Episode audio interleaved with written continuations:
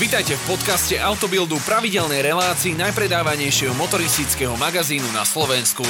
Vítajte pri počúvaní novej epizódy Autobild podcastu. Tento týždeň sa k vám opäť budem prihovárať ja, Filip Kadlečík a môj kolega Milan Adámek. Budeme sa rozprávať prevažne o oktobrovom čísle Autobildu, ktoré už e, je v predaji a konkrétne si rozoberieme jednu poradcovskú tému a trošku sa dotkneme aj jednej služobnej cesty, na ktorej som bol ja teraz pred v podstate dvomi dňami, ako to teraz nahrávame. Áno, ešte sme sa o tom ani nerozprávali vlastne, ako to bolo. Ty si bol sa pozrieť na nový Duster, na Daciu. Presne, presne. Bol to uh, facelift, pomerne akože na prvý pohľad možno by človek povedal, že nenápadný, lebo uh, to auto vyzerá dosť podobne, ale v praxi aj vizuálne sú nové predné i zadné svetla a niekoľko detajlov, napríklad uh, disky kolies sú upravené vďaka vzduchovému tunelu, takže majú lepšiu aerodynamiku, ale teda rozhodne najväčší prínos omladenia a modernizácie som si všimol e, samozrejme a očakávateľne na pohonných jednotkách, ktoré sa dosť zmenili. Konkrétne tam pribudla možnosť benzínu e, spojeného s samočinou prevodovkou s mm-hmm. dvojspojkovou EDC 6 stupňovou. No a dobrá vec je, že sa to spája vlastne s tým 1,33 litrovým e, štvorvalcom, ktorý poskytuje výkon 110 kW, čiže 150 koní. Je to naozaj silný motor pre Dacia Duster, akože možno si niekto povie, že 1.33 má byť akože silná, no tak e, to ťažko, ale e, naozaj to auto s tým krásne lieta živo, má iba 1,4 tony hmotnosť ešte stále aktuálne, takže mal som z tejto kombinácie veľmi dobré jazdné dojmy. Mm-hmm. No a okrem a to toho sa, vlastne... to sa kombinuje tá nová 130 e, iba s pohonom predných kolies, že? Či ako to je? 150 už teraz to má pri, 150 e, akože prívlastok mm-hmm. číselný a s pohonom predných kolies. To je akože taká nevýhoda objektívna, že vlastne nemôžete mať e, benzín, automat a štvorkovku. Lenže... Mm-hmm. Čiže to... môžeš mať benzín, manuál štvorkovku a benzín, automat Prednokolku. Prednokolku. Tak. tak, tak, tak. Čiže takéto možnosti sú. Ale inak zostáva v ponuke aj tá TCE 90, že? A 130. Áno, áno, áno. Čiže vlastne to je rozšírenie ponuky de facto. Áno, je to rozšírenie ponuky a okrem toh, tejto motorizácie som teda mal možnosť si vyskúšať aj LPG, ktoré ponovom má väčšiu nádrž na ten skvapalnený ropný plyn, čo aktuálne už má 48,8 litra tá nádrž. No a ja som vlastne jazdil povedzme za nejakých 9 až 12 litrov v rámci prvej jazdy toho plynu. Takže mm, vychádza to tak, že už v súčasnosti by Duster eh, LPGčkový mal mať dojazd na plyn niekde na úrovni 400 až 500 km, čo je veľmi solidné, keď si človek vezme, že ešte tam je 50 litrová nádrž na benzín.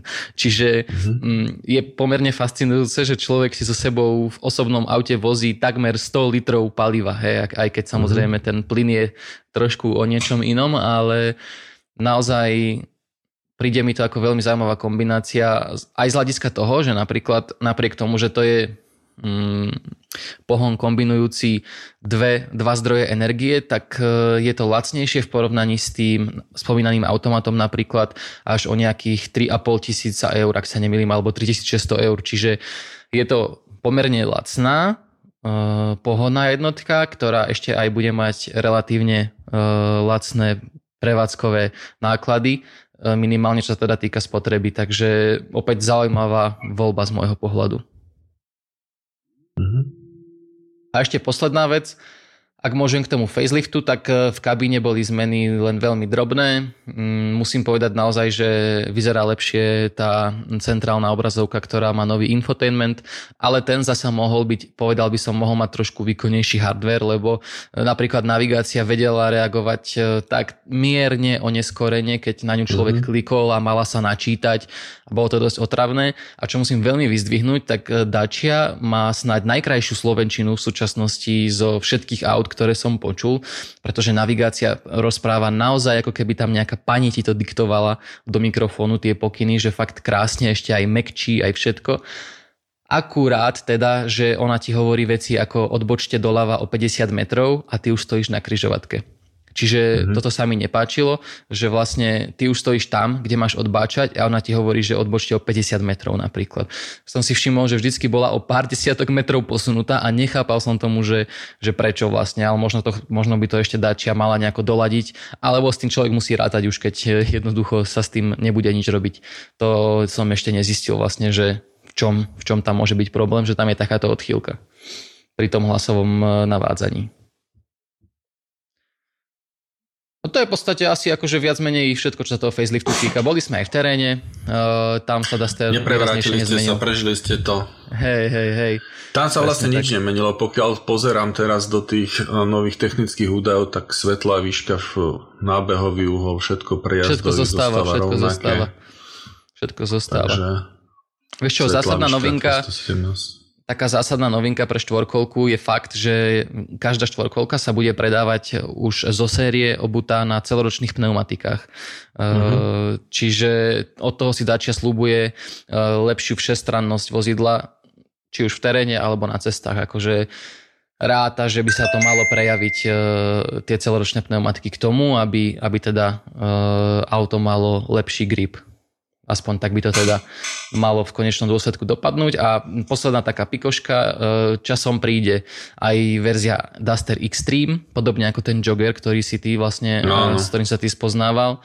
Je to taká akože opticky odlišená verzia s čiernymi kolesami, s takým tým sivým hrncovým lakom, ktorý je teraz veľmi v móde, taký jemne matný. A naozaj, že taká pekná, vizuálne, vizuálne decentná, zaujímavá verzia. Takže asi toľko, čo sa týka faceliftu Dustera. Dobre, a poďme sa teraz pozrieť na tú našu servisnú tému.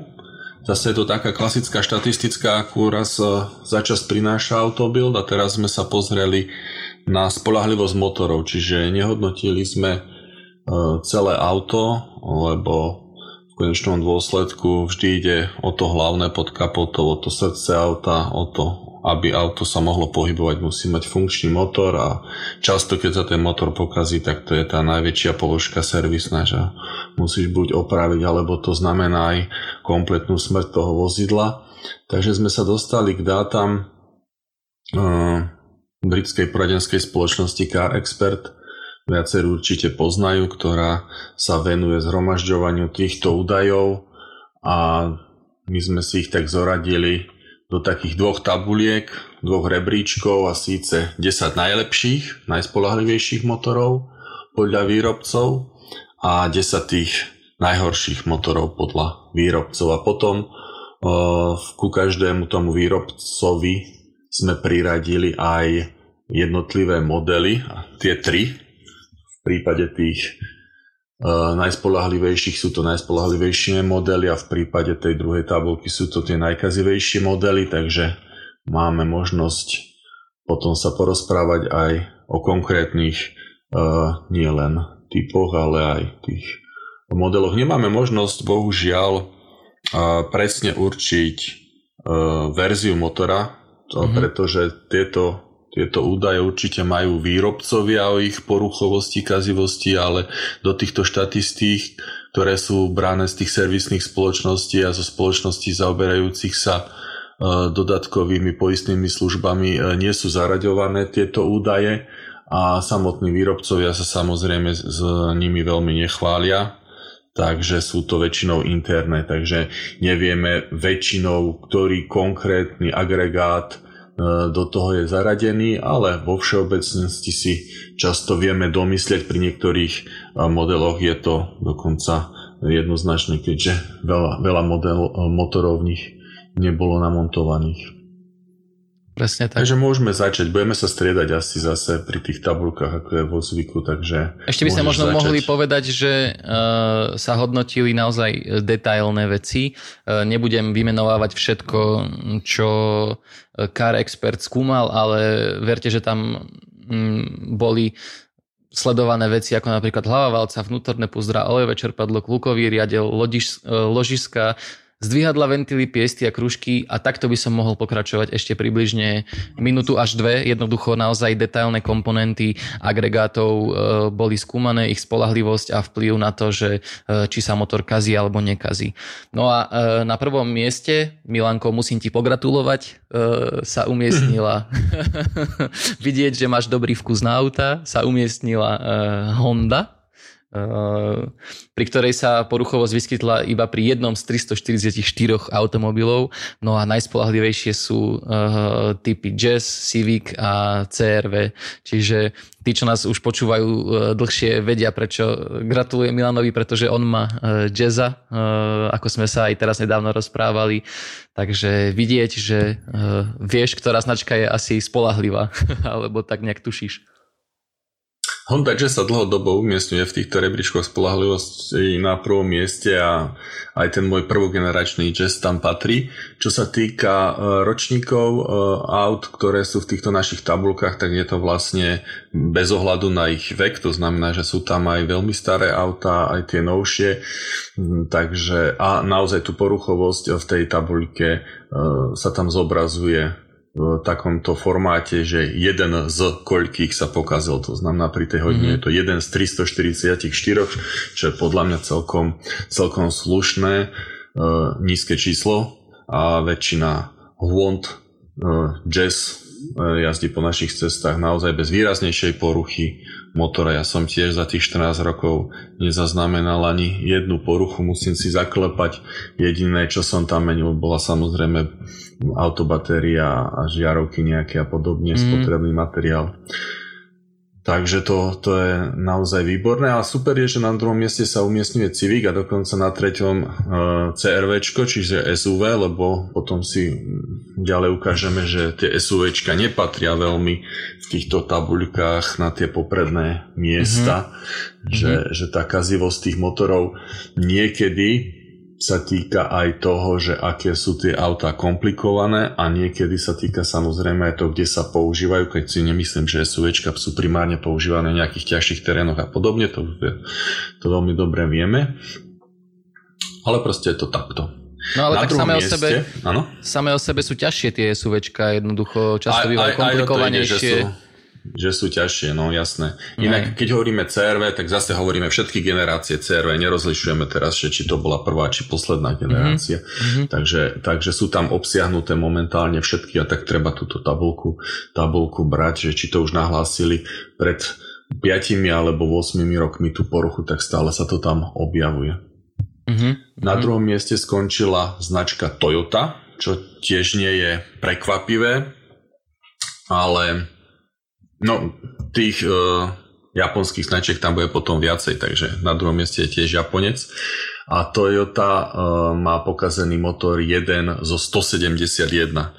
Mm-hmm. Takže už za to Hondou je to celkom dobrý odstup, akože sa povedať. Honda Honda dala všetkým riadne na frak, teda uh, veď v podstate je uh, dvojnásobne lepšia, uh, alebo teda má menšiu šancu než Toyota na to, aby sa pokazila tým, že uh, v prípade Hondy sa pokazí jedno z 344 aut, respektíve motorov a Toyota má jeden zo 171, čo je naozaj uh, stále dobré, ale poriadny rozdiel.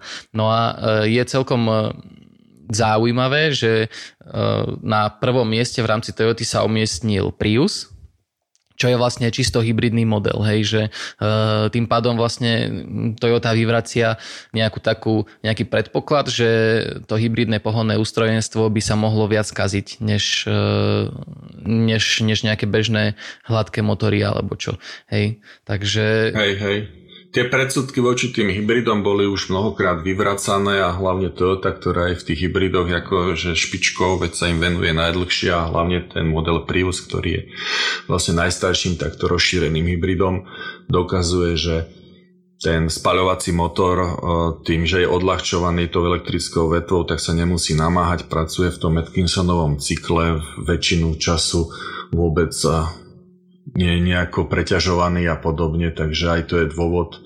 Ale naozaj, e, toto je vlastne tá odpoveď na to, že či môže byť komplikovaný pohonný agregát tiež spolahlivý, jednoznačne pri, pri úse to platí jednoznačne. No a mňa potešilo celkom, že tam je aj Jaris. Uh, teda už keď sme sa o tom no, rozprávali, o tomto jazze, takže... Umiestnilo sa tam aj to aj autičko, no. Tak Jaris hey, hey, hey.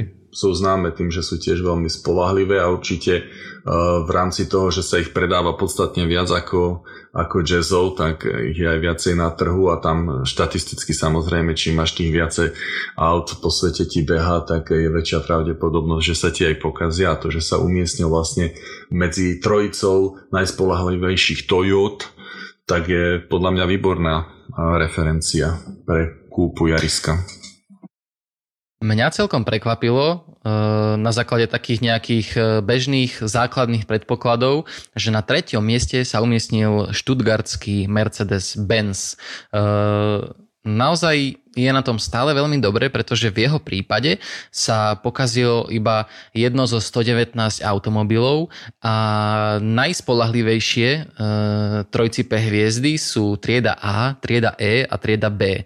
Čiže opäť možno ako Milan hovoril, absencia SUVčok e, v rámci tohto, v rámci tejto prvej trojky a teda ja som celkom prekvapený, že tam je trieda A a trieda B, musím povedať. Ečko to je akože naozaj taký, že Mercedes, síce už komplikovanejší, ale má také, povedzme, že uh, mercedesácké motory, ale Ačko a Bčko do veľkej miery sa spolieha aj na uh, motory od Renaultu napríklad, takže zjavne je vidieť, že ani tie nie sú vlastne úplne zlé, keď uh, tieto modely sa uh, celkom vysoko umiestňujú. Hej. Musíme si uvedomiť, že Mercedes je vlastne prémiová značka, umiestnila sa na treťom mieste, čo je tiež dobrá visitka pre prémiovú e, značku a naozaj ten odstup potom uvidíme, že za ďalšími je veľmi, veľmi minimálny, čo sa týka tej porchovosti. Tam je to teraz nasekané medzi tým tretím až piatým miestom v podstate veľmi tesne vedľa seba. Tam tá poruchovosť sa naozaj pohybuje rádovo v jednom percente, keď hovoríme jeden zo stovky alebo v tomto prípade jeden zo 119, takže to sú veľmi dobré čísla. Ale zase musíme povedať možno uh, len takú akože poznámku pod čiaru, že um, Mnohé z automobilov, ktoré sú tu povedzme vysoko vďaka motorom, možno musia ísť do servisu niekedy kvôli elektronike alebo tak, hej, čiže... Uh, Samozrejme, teraz sme vyňali iba tie motory áno, a že ideme iba motory. či sa im niek- nekazí elektronika alebo brzdy alebo prevodovky. Naozaj sú toto iba čisto motor, záležitosť motorov. Presne tak. Na, na štvrtom mieste sa umiestnila ďalšia prémiová značka a síce Volvo. Škandinávci jeden zo 111 sa mm-hmm. pokazil v rámci mm-hmm. nášho prieskumu a čo sa týka samotných modelov, tak poradie ich spolahlivosti je nasledovné. C70, S40, C30. Mm-hmm. Takže už vlastne aj model, ktorý sa pred pár rokmi prestal vyrábať a zase asi nie prekvapením, alebo možno pre niekoho je, že sa tam nedostalo žiadne SUV, pritom Volvo je známe svojimi mm. vozidlami so, so dolnenými podvozkami do terénu, ale dá sa povedať, že tie motory naozaj sú v tých klasických verziách spolahlivejšie. Sranda, že práve Cabriolet to vyhral. Uh, vieš, tá C70, v podstate to sa už tiež uh, nevyrába, ale zjavne to bolo spolahlivé o to, čo sa týka motorizácie, no. Zase ide o to, že čím menej aut na trhu, tak tým v istom zmysle majú štatistickú výhodu, ale aj nevýhodu. Mm-hmm. Zase keby že sa z tých málo aut predaných pokazí, pokazí no. zo pár, tak to strašne, strašne vyskočí, ale Presne. tak to je už potom riziko tých málo objemových tried, že keď máš špecifický model, tak keď, no, Áno, keď sa ti ten počet, z 10 pokazia 4, no tak to je veľký tak, problém. Tak, hej. to, tak to vypadneš veľmi rýchlo. Presne tak. Na piatom mieste opäť prémiovka. Mm-hmm. Normálne, že mm, tie prémiovky naozaj niečo majú, čo sa týka tých uh, samotných motorov uh, do seba. Ale zober si, že naozaj tie prémiovky sa pohybujú tak, že jeden zo 119 až jeden zo 101, hej, že naozaj áno, je to tak áno. okolo toho percenta, že tak sa to drží. Urobili tu takú hrču, taký svoj ostrovček kvality a tam sa všetky tak zhrčili. Teraz je no, tam musíme Jaguar. povedať, že, že nie úplne všetky, lebo ešte sa dostaneme k nejakým, ktoré sú aj trošku nižšie v tej spolahlivosti, ale z tohoto, z tohto dobrého balíka teda, áno, tam sa tak všetky držia okolo seba. Ako hovorí Milanko, presne máme na 5. mieste Jaguar, ten má uh, poruchovosť 1 zo 103 a konkrétne ak uh, si chcete nejaký konkrétny vyhliadnúť, tak uh, modely XK, XF a F-Type sú uh, tie, ktoré sú vlastne najmenej poruchové. Mm-hmm. No a na šestom mieste sa nachádza Ďalšia japonská značka, v tomto prípade prémiová a síce Lexus. Uh, Lexus, Lexusu sa pokazí motor jednému zo 101. Uh-huh. A v poradí sú tie modely GS, RX a IS. Čiže už tu máme aj RX. A uh-huh. Aj SUV, veru. E, mhm. aj, aj SUV a zároveň aj hybrid, lebo veď RX sa hlavne 450H mm-hmm. predávalo, aj keď tie staršie ešte mali aj čisto benzínové motory, ale, ale tam absolútne gro tvorilo to 450H a dá sa povedať, že ak ak máš hybrid pod kapotou, tak je to úplne v poriadku. Aj, aj pri tých e, väčších SUVčkách, ťažších, namáhanejších a podobne. Je, to je no zaujímavé potom, naozaj. Uh-huh. Uh-huh. A potom je to obrovské prekvapenie, ktoré ty asi teraz povieš. Ne, kľudne to, kľudne to uveď, lebo ty to máš lepšie. Nie, veď uveď to. No na 7. mieste sa ako najväčšie prekvapenie. Teraz sme opustili ten ostrovček tých prémiových značiek a je tam Fiat, hej, čo som mm-hmm. nečakal teda. A ani ja. nečakali to ani Car Expert, lebo tiež to vyhodnotili ako veľké prekvapenie, ale je to tak, no. Fiat sa vám motor pokazí iba jednému z 85, takže je tu teraz trošku odstup od tých stovkových, tu sme jedna z 85 a zase tu taký ostrovček povedzme bežnejších aut, nie prémiových, mm-hmm. ktorý začneme postupne menovať. A pri tých Fiatkách, tak uh, tam sú tri najspoľahlivejšie, čo sa týka motora modely 500, Panda a Bravo, čiže Bravo už model, ktorý uh, bol ukončený dávnejšie, 500, ktorá ešte stále, stále mm-hmm. trvá, tá uh, retro nová 500, aj keď teraz už tá najnovšia iba elektrická, ale tá tam zaradenia nie, lebo to je, to je veľmi nové auto a samozrejme Panda, ktorá už mala x generácií a stále takou stálicou a, a takým veľmi autom by som povedal opotrebovávaným, že ho ľudia zničia až do tla a tak ďalej, ale vidno, že, ten, že tie motory maličké vydržia toho dosť to môže tkvieť aj nakoniec tá úspešnosť, čo sa týka spolahlivosti, pretože predsa len naozaj tie auta majú pomerne overené e, pohonné jednotky, že nemenia sa nejak e, z roka na rok. Samotné tie modely už sú rokmi e, zdokonalené, takže možno by sme nemali byť ani takí prekvapení, že na základe týchto troch modelov sa Fiat vyšvihol tak vysoko. No, ako... Tak my keď sme mali takedy pandu na dlhodobom teste na 200 tisíc kilometrov, tak tam naozaj motor bežal úplne v pohode. Tam, čo sa kazilo, tak to bola trošku elektrika a trošku e, súčiastky prednej nápravy, mm-hmm. kostičky sa trošku vybíjali e, a potom e, myslím, že tam boli nejaké drobnosti so smerovkami, čo sa tiež asi ráta medzi elektrínu, ale inak ako motor bežal stále, ten, ten bol nezničiteľný. Mm-hmm. Na 8. mieste máme Ford, ten má poruchovosť 1 z 80 a najspolahlivejšie modely, ktoré si v rámci tejto automobilky môžete uh, kúpiť sú Fiesta, C-Max a Focus. Čiže opäť uh, tie menšie v podstate uh, z ponuky. Aj keď C-Max a Focus už sú kompakty, nehovorím, že nie, ale uh, stále sú to tie menšie akože v rámci ponuky Fordu. Na 9. mieste sa umiestnila ďalšia japonská značka, síce Nissan. A Nissanu sa pokazí motor jednému zo 76, takže sa nachádza zhruba, zhruba na tom ostrovčeku, kde aj Fiat a Ford. A tie najspolahlivejšie modely v tomto prípade sú Micra, Note a Qashqai.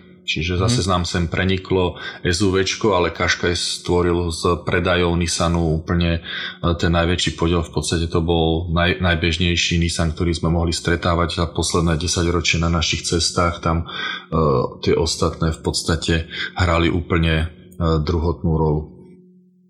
Sranda, že vlastne, keď tak pozerám na tú tabulku, tak uh naozaj sa často aj tie malé motory presádzajú. Vieš, že pred pár rokmi sa ľudia báli ohromne trojvalcov, že to nič nevydrží a po 100 tisíc to klakne a neviem čo. A pritom sa tu ukazuje, že aj modely, ktoré majú trojvalcové agregáty často, napríklad mi to pri tej Fieste úplne udrelo do očí, hej, že 1.0 EcoBoost uh, C-Max uh, ho môže mať, ak sa nemýlim tiež a Focus tiež, tak uh, zjavne to nie je až taká katastrofa ani s tými malými e, nízkoobjemovými motormi, ako sme sa domnievali pred pár rokov. Každopádne, ak by e, trojvalec e, EcoBoost bol nejako zvlášť poruchový, tak v tých množstvách, ktorých sa montoval do, do Fordov, tak by ich to zaťažilo štatisticky tak významne, že by sa nemohli umiestniť na 8. mieste a tie modely by sa Práve. zase dostali medzi najspolahlivejšie Fordy vôbec, takže jednoznačne, že ten EcoBoost tam nezohral nejakú negatívnu úlohu, skôr opačne. No a top 10 spolahlivosti, čo sa týka pohonných jednotiek, nám uzatvára Land Rover, konkrétne s poruchovosťou jedného z 72 vozidiel a najspolahlivejšie modely sú e, Range Rover Discovery a Range Rover Sport. Čiže e, opäť prémiovka na 10. mieste celkom solidný výkon prémioviek. Máme tu raz, dva, tri, 4, 5 prémioviek v top 10, takže naozaj tie motory robiť vedia zjavne. Áno, a máme tam aj 4 japonské značky a prenikla tam britská, čo je vlastne dve, dve britské značky, ak ešte hrátame mm-hmm. Jaguar a jedna talianska. A jedna talianska. A jedna talianska prekvapivo. Fiat hey, sa tam hey, umiestnil zrovna s tými najmenšími modelmi, ale celkom dobre si počínal v tejto tabulke najlepších, najspolahlivejších motorov. No, pokiaľ sa pozrieme na tú tabulku najmenej spolahlivých motorov, tam už e, je tá situácia trošku odlišná. Máme tam aj Britov, máme tam aj Nemcov, máme tam aj prémiovky a sú tam aj francúzske automobilky a dokonca aj japonská, ako tak pozerám. Čiže tiež tam je ten mix veľmi pestrý. Mm-hmm. Na prvom mieste sa umiestnila značka, ktorá už ani nejestvuje, ale stále tým, že to vyrobili túto štatistiku KRSP, to sú, čo sú vlastne Briti, tak je to pre nich dôležitá značka, ešte si to stále jazdí kde si po cestách a síce MG Rover pre nás úplne asi nezaujímavé, ani, ani tie najnespolahlivejšie modely, ktoré tam má, veľmi nepoznáme, je to ZT, ZR a TF a tam je poruchovosť najvyššia a síce jeden z 13 MG roverov mal poruchu motorov, takže keď si si kúpil MG rovera, tak, veľa. tak v podstate skôr či neskôr si, si vyžreboval čierneho Petra, aj keď jedna z 13, tak ešte 12 nedostali no, hey, poruchu hey, motora, ale, alebo asi, asi veľa MG roverov stálo na okrajoch e, britských ciest, ale tým, že k nám sa to nedovážalo a v strednej Európe táto značka vôbec nebola rozšírená, tak uh, toto nás až tak nemusí strašiť. Ale vieš čo, videl som zo pár určite tu jazdiť uh, po cestách, najmä to logo charakteristické si pamätám, takže nie, nie je to zase, že ani by sa tu nevyskytli vôbec, tak by som povedal. Tak zo, zo, zo pár ich bolo, no, ale je pravda, že, že bola to značka, ktorá, ktorá trpela Chuďatko snažila sa zachrániť, robili všetko preto, nepodarilo sa im to nájsť nejakého investora. Mm. Číňania e, niečo od nich odkúpili, ale de facto nepokračovali v Británii s výrobou, takže mm, všetko know-how, ktoré mali, e, odišlo do Číny, ale vozidla sa ďalej nevyrábali. Rovno A už to, to trvá viac ako 10 rokov, tá, táto anabáza mm. s tým zomieraním NG roveru, takže to už sa aj zabudlo, ako to bolo. Rovno za MG roverom sa umiestnila podstatne živšia a aktuálnejšia značka, e, konkrétne Audi, e, v ktorej prípade sa poruchovosť vyskytovala až pri jednom z 27 motorov. No a najmenej spolahlivé e, pohonné jednotky majú modely A6, Q7 a A3 podľa no. uh, britskej štatistiky. Takže to je dosť studená sprcha pre Ingolstadt. Celkom áno, no tak ako nás Fiat prekvapil v tom dobrom, tak Audi nás prekvapilo v tom zlom, že naozaj jeden z 27 to je, to je vysoká poruchovosť, hlavne na takú značku, ktorá má tých modelov veľa je zastúpená na trhu vo vyššej miere, takže tam potom aj tie absolútne čísla sú určite vysoké. keď si predstavíš, že z jednou z 27 skončí v servise s poruchou motora, tak potom sú tie servisy audiniacké celkom naplnené a hlavne Q7 tam no, presne, vystúpila presne. Ako, ako dosť uh, vysoko umiestnený model v tomto negatívnom rebríčku a, a to je také pri tom Q7 je, Q7 je také auto, že napriek tomu, že nie je lacného, vidíš strašne veľa aj na našich cestách, hej, tie rôzne jazdenky z Nemecka a tak, ako fakt, že ich jazdí dosť veľa, čiže uh, ak zvažujete Q7 aktuálne, možno by ste sa uh, mali pozrieť uh, po niečom inom, ak, chce, ak vám teda ide o spolahlivosť pohľadnej jednotky. Páči sa mi celkom, že Briti nešetrili ani svoje značky, vychádzali zo svojich štatistík, takže na treťom mieste sa umiestnilo Mini, britsko-nemecká značka, alebo nemecko Áno, to je pravda. Mm, to je pravda, že vlastne, hej. A hovoríme o novom Mini, no. Mini písané s veľkými kapitálkami, takže... To a to sa pokazí, Nemecka, no. to sa, áno, to sa pokazí jedno zo 40. Uh, na prvom mieste ako najnespolahlivejšie Mini skončilo JCV, JCW. Mm-hmm. Čiže John Cooper Works, uh, premotor, premotorizované, vysoko nafúknuté výkonovo, takže to sa kazí. Potom na druhom ale skončil úplný opak a síce Mini One. One. Mm-hmm. To bolo mm-hmm. vlastne základné. No a na treťom Cooper, lebo už keď máš mini zoradiť štatisticky, ako, ako, tak musíš tam dať aj Cupra lebo tvorí gro predajov. Ale, ale to, že vlastne to športové JCV sa dostalo na prvé miesto, ma celkom tiež prekvapilo. Na druhej strane to naozaj asi súvisí s tým, že tie vysokovýkonné motory predsa len sa používajú trošku iným spôsobom. Uh-huh. Sa nešetria, nejazdíš s tým pomaličky, nevozíš si deti do školy 40 no hlavne, po obci Hlavne možno nie každý úplne to dochladzuje, ako by sa malo a dbá na to, aby to nevytáčal, kým to nie je zohriaté a tak, že e, naozaj to môže byť e, veľmi, veľmi to môže dostávať na frak, by som povedal. Ale celkom ma pobavilo, keď si vlastne prečítal JCV a potom si si uvedomil, že to je dvojité V. Pritom ja to mm-hmm. čítam úplne rovnako a každý, e, koho poznám, to aj z nášho sveta motoristického povie JCV a pritom je to JCW, ako si správne povedal. Takže, Hej, a hovoríme tomu domácky JCVčko, ako Hej. keď v redakcii sa rozprávame o, o tejto verzii e, Mini Cupra, hovoríme JCVčko a potom človek to číta do podcastu, nepíše to ako píšuci novinár a zrazu si musí uvedomiť, že ako to má, ako to má vyslovovať správne. Na no, štvrtom mieste, no povedz, lebo za toto dostaneme zase bitku od niekoho, ale my za to nemôžeme. no na štvrtom mieste už taktiež uh, značka, ktorá uh, má to najlepšie zo svojej histórie za sebou, konkrétne mm-hmm. Saab. Uh, a Saab uh, dosiahol poruchovosť jedného zo 40 uh, motorov a najmenej spolahlivé modely boli 9.3 a 9.5. Čo sú vlastne tie, tie, tie, tie súčasné, tie modernejšie. Áno, to je vlastne tie posledné, ktoré vyvíjal v rámci koncernu General Motors ešte. Hej, takže, hej, hej. A, takže to vlastne potom súvisí aj, aj s tou pozíciou na 5. mieste, kde sa nachádza Opel, ktorý má veľmi podobnú poruchovosť motorov a síce 1 zo 41. Uh-huh. Čiže tam je iba drobná odchýlka a tam sú modely Insignia, Corsa, Vectra.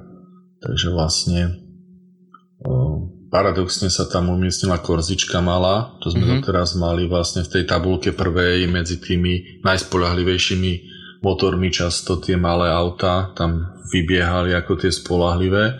Na tu sa Korza umiestnila ako vlastne medzi tými nespolahlivými modelmi, čo je tiež prekvapenie celkom pre mňa. A celkom prekvapenie je, že na šiestej priečke je Peugeot, eh, ktorý v podstate dnes, uh, ako si povedal, že Saab a Opel, dneska už je skôr Opel a Peugeot, uh, hej, pretože... Áno, áno, dneska už, už Opel, Opel je zase Stellantisu. v Stellantise, Presne. takže sa to všetko mení, no ale tu hovoríme o, o starých autách, keď sme tak, hovorili ešte o Saabe, tak určite, Presne. a keď sme hovorili o Opli, tak tiež, lebo tam... Tam sa ešte stihla odzrkadliť tá súčasná Tam ešte Stellantis politika, nemohol, nemohol prehovoriť do poradia v žiadnom prípade, to sú úplne najnovšie modely, takže možno v budúcnosti budú zase Opel, Peugeot a Citroën hodnotené ako veľmi, veľmi podobne aj budú musieť, keďže používajú v podstate stále viac a viac hodných agregátov. Presne, no a čo, čo sa týka Peugeotu, tak uh, tam máme poruchovosť 1 zo 44 a konkrétne najmenej spolahlivé modely sú 308, 207 a 3008. Najmä tá 207 opäť prekvapuje, pretože veď uh, malé auto uh, čo by sa tam mohlo kaziť na tých motoroch, no zjavne niečo.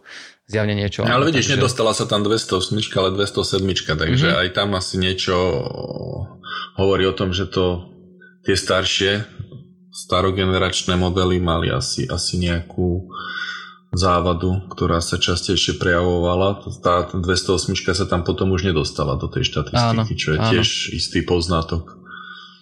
Tým nehovorím, že kvôli tomu, že sa vyrába v Trnave, že sa musela vylepšiť, ale Možno áno. Na, na 7. mieste skončilo BMW, ktoré sa pokazí jedno zo 45, čo sa týka mm, poruchy motorov. Uh-huh. A najnespolahlivejšie v rámci BMW sú tieto modely a síce X3, rad 1 a rad 5. Uh-huh. Takéto je poradie, to je dosť zvláštne, že napríklad rad 3 sa tam neumiestnil, ale X3 áno a uh-huh. zase môžeme iba špiritizovať o tom, že prečo to tak je, ale v podstate v podstate takto to hovorí matematika a číslo.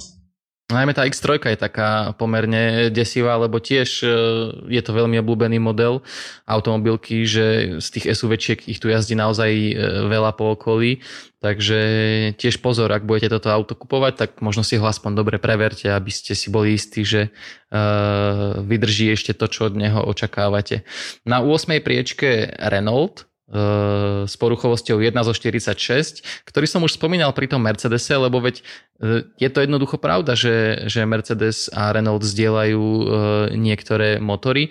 A pritom napríklad e, tu sa ukazuje, že najmenej spolahlivé modely Renaultu sú Twingo, Laguna a Clio, čiže Twingo a Clio dve malé auta Renaultu ešte Lagunu by som pochopil, lebo tam dávali aj všel, všelijaké silné motory vtedy a tak. To bola ešte taká tá, podľa mňa Laguna, vlastne však posledná Laguna, tá taká... Uh... Posledná, čo skončila, hej, už aj už sa ne, áno, nevyrába, áno, už potom, potom nahradil talizman. talizman. Už, hej, hej, hej. už to je tiež zo pár rokov. No tie Laguny mali už od prvej generácie vlastne veľmi zlé meno a naozaj patrili medzi tie poruchové vo všeobecnosti a tu sa ukazuje, že naozaj mali poruchové aj motory.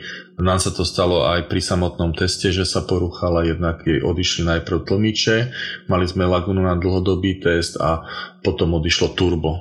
Uh-huh, to bolo uh-huh. dymu bieleho na diálnici človeče. A... Nemala táto Laguna ešte aj 6 valec náhodou? No mala, ale táto naša nie, čo sme vtedy testovali, uh-huh. ale mhm. mávala aj 6 valce. Laguna bolo super auto, veľmi pohodlné, veľmi dobré na dlhé cesty, ale naozaj čo sa týka spolahlivosti, tak vlastne kvôli tomu ju aj ukončili, že mala veľmi zlé meno a radšej, radšej prišli s niečím, čo ju nahradilo úplne a vymysleli názov Talizman a pokračuje mm-hmm. sa vlastne týmto smerom. Mm-hmm.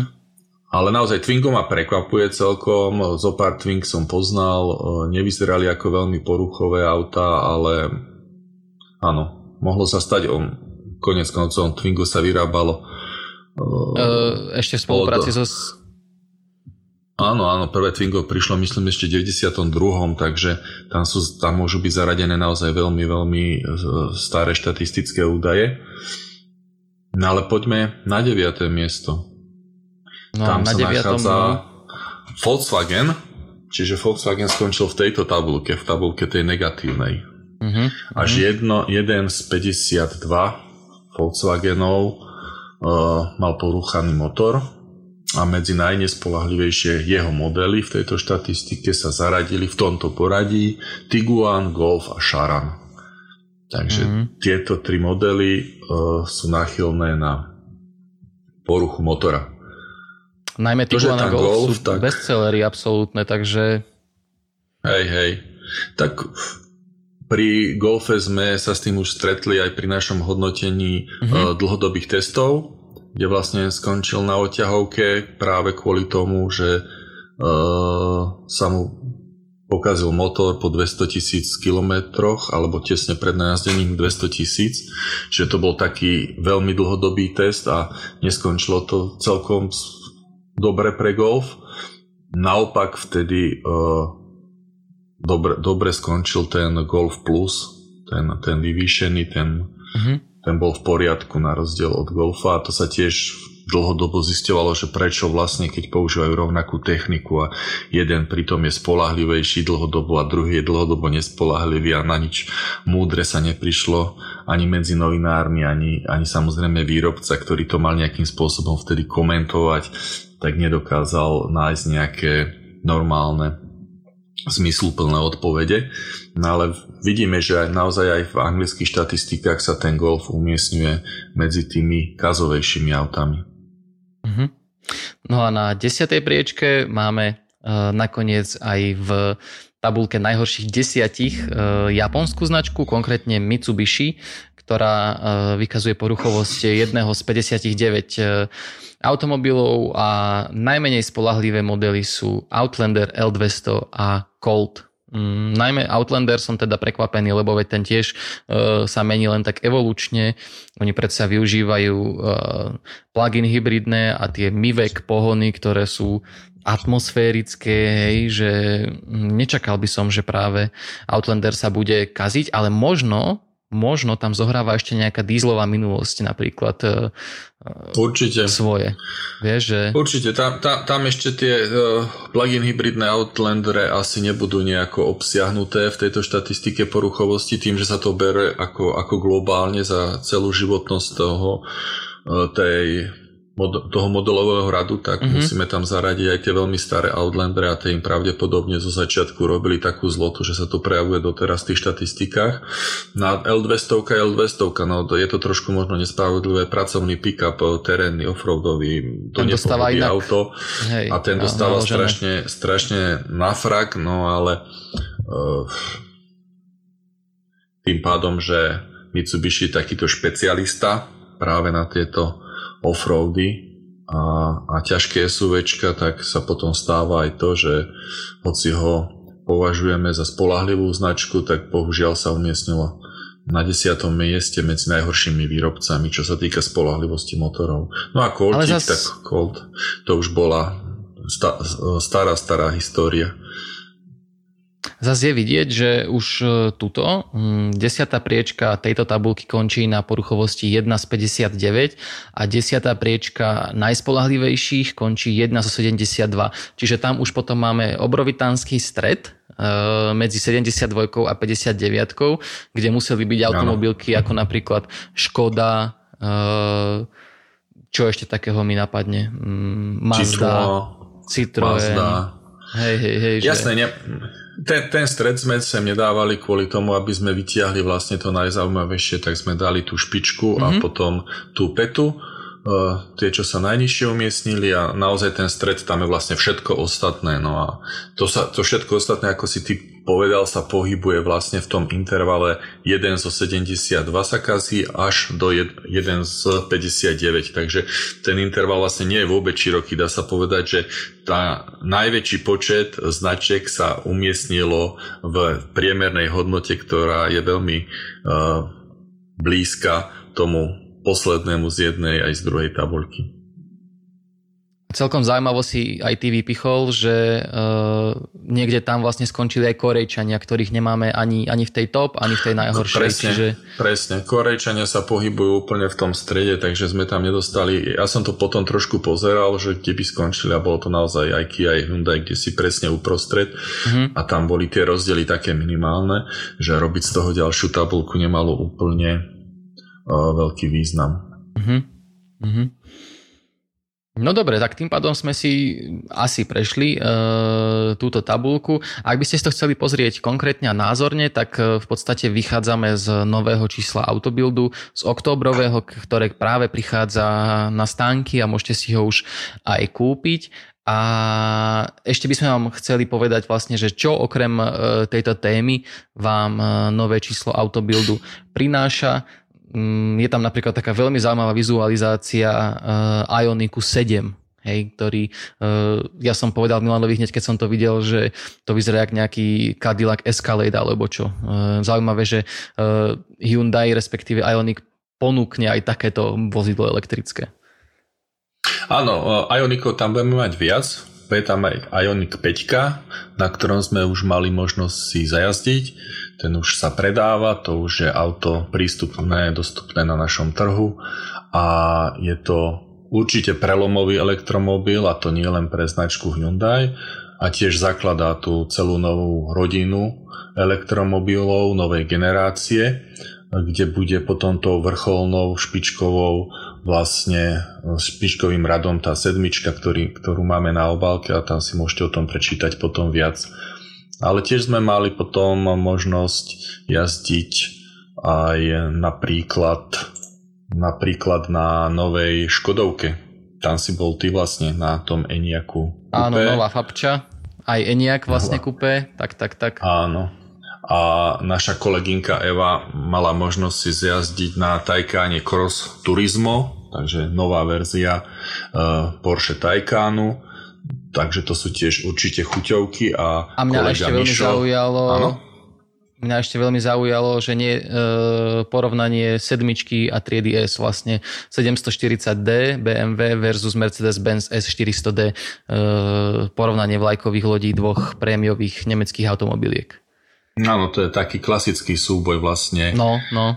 Odkedy existuje uh, existujú motoristickí novinári, tak asi najčastejšie sa tieto dve auta stretávajú v tom súboji o, o tú špicu, o hodnotenie nemeckých limuzín, sedmičkový rada, S-klasa.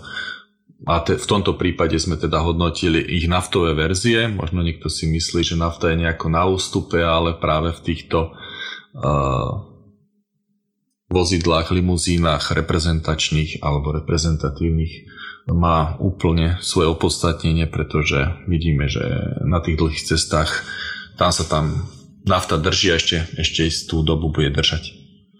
Presne tak.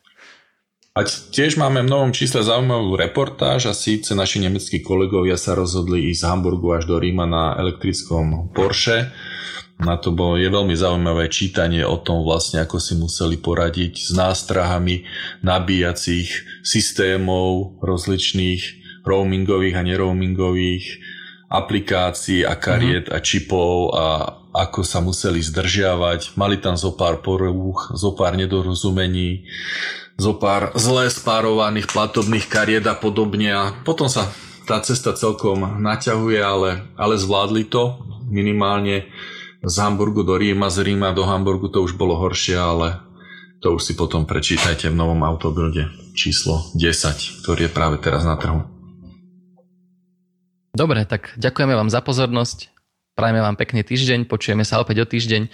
Držte sa, majte sa pekne a do počutia. Ahojte, do počutia. Počúvali ste podcast Autobildu, najpredávanejšieho motoristického magazínu na Slovensku. Na príprave tejto časti sa podielali Filip Kadlečík, Milan Adámek, Tomáš Valent a Matej Martinček.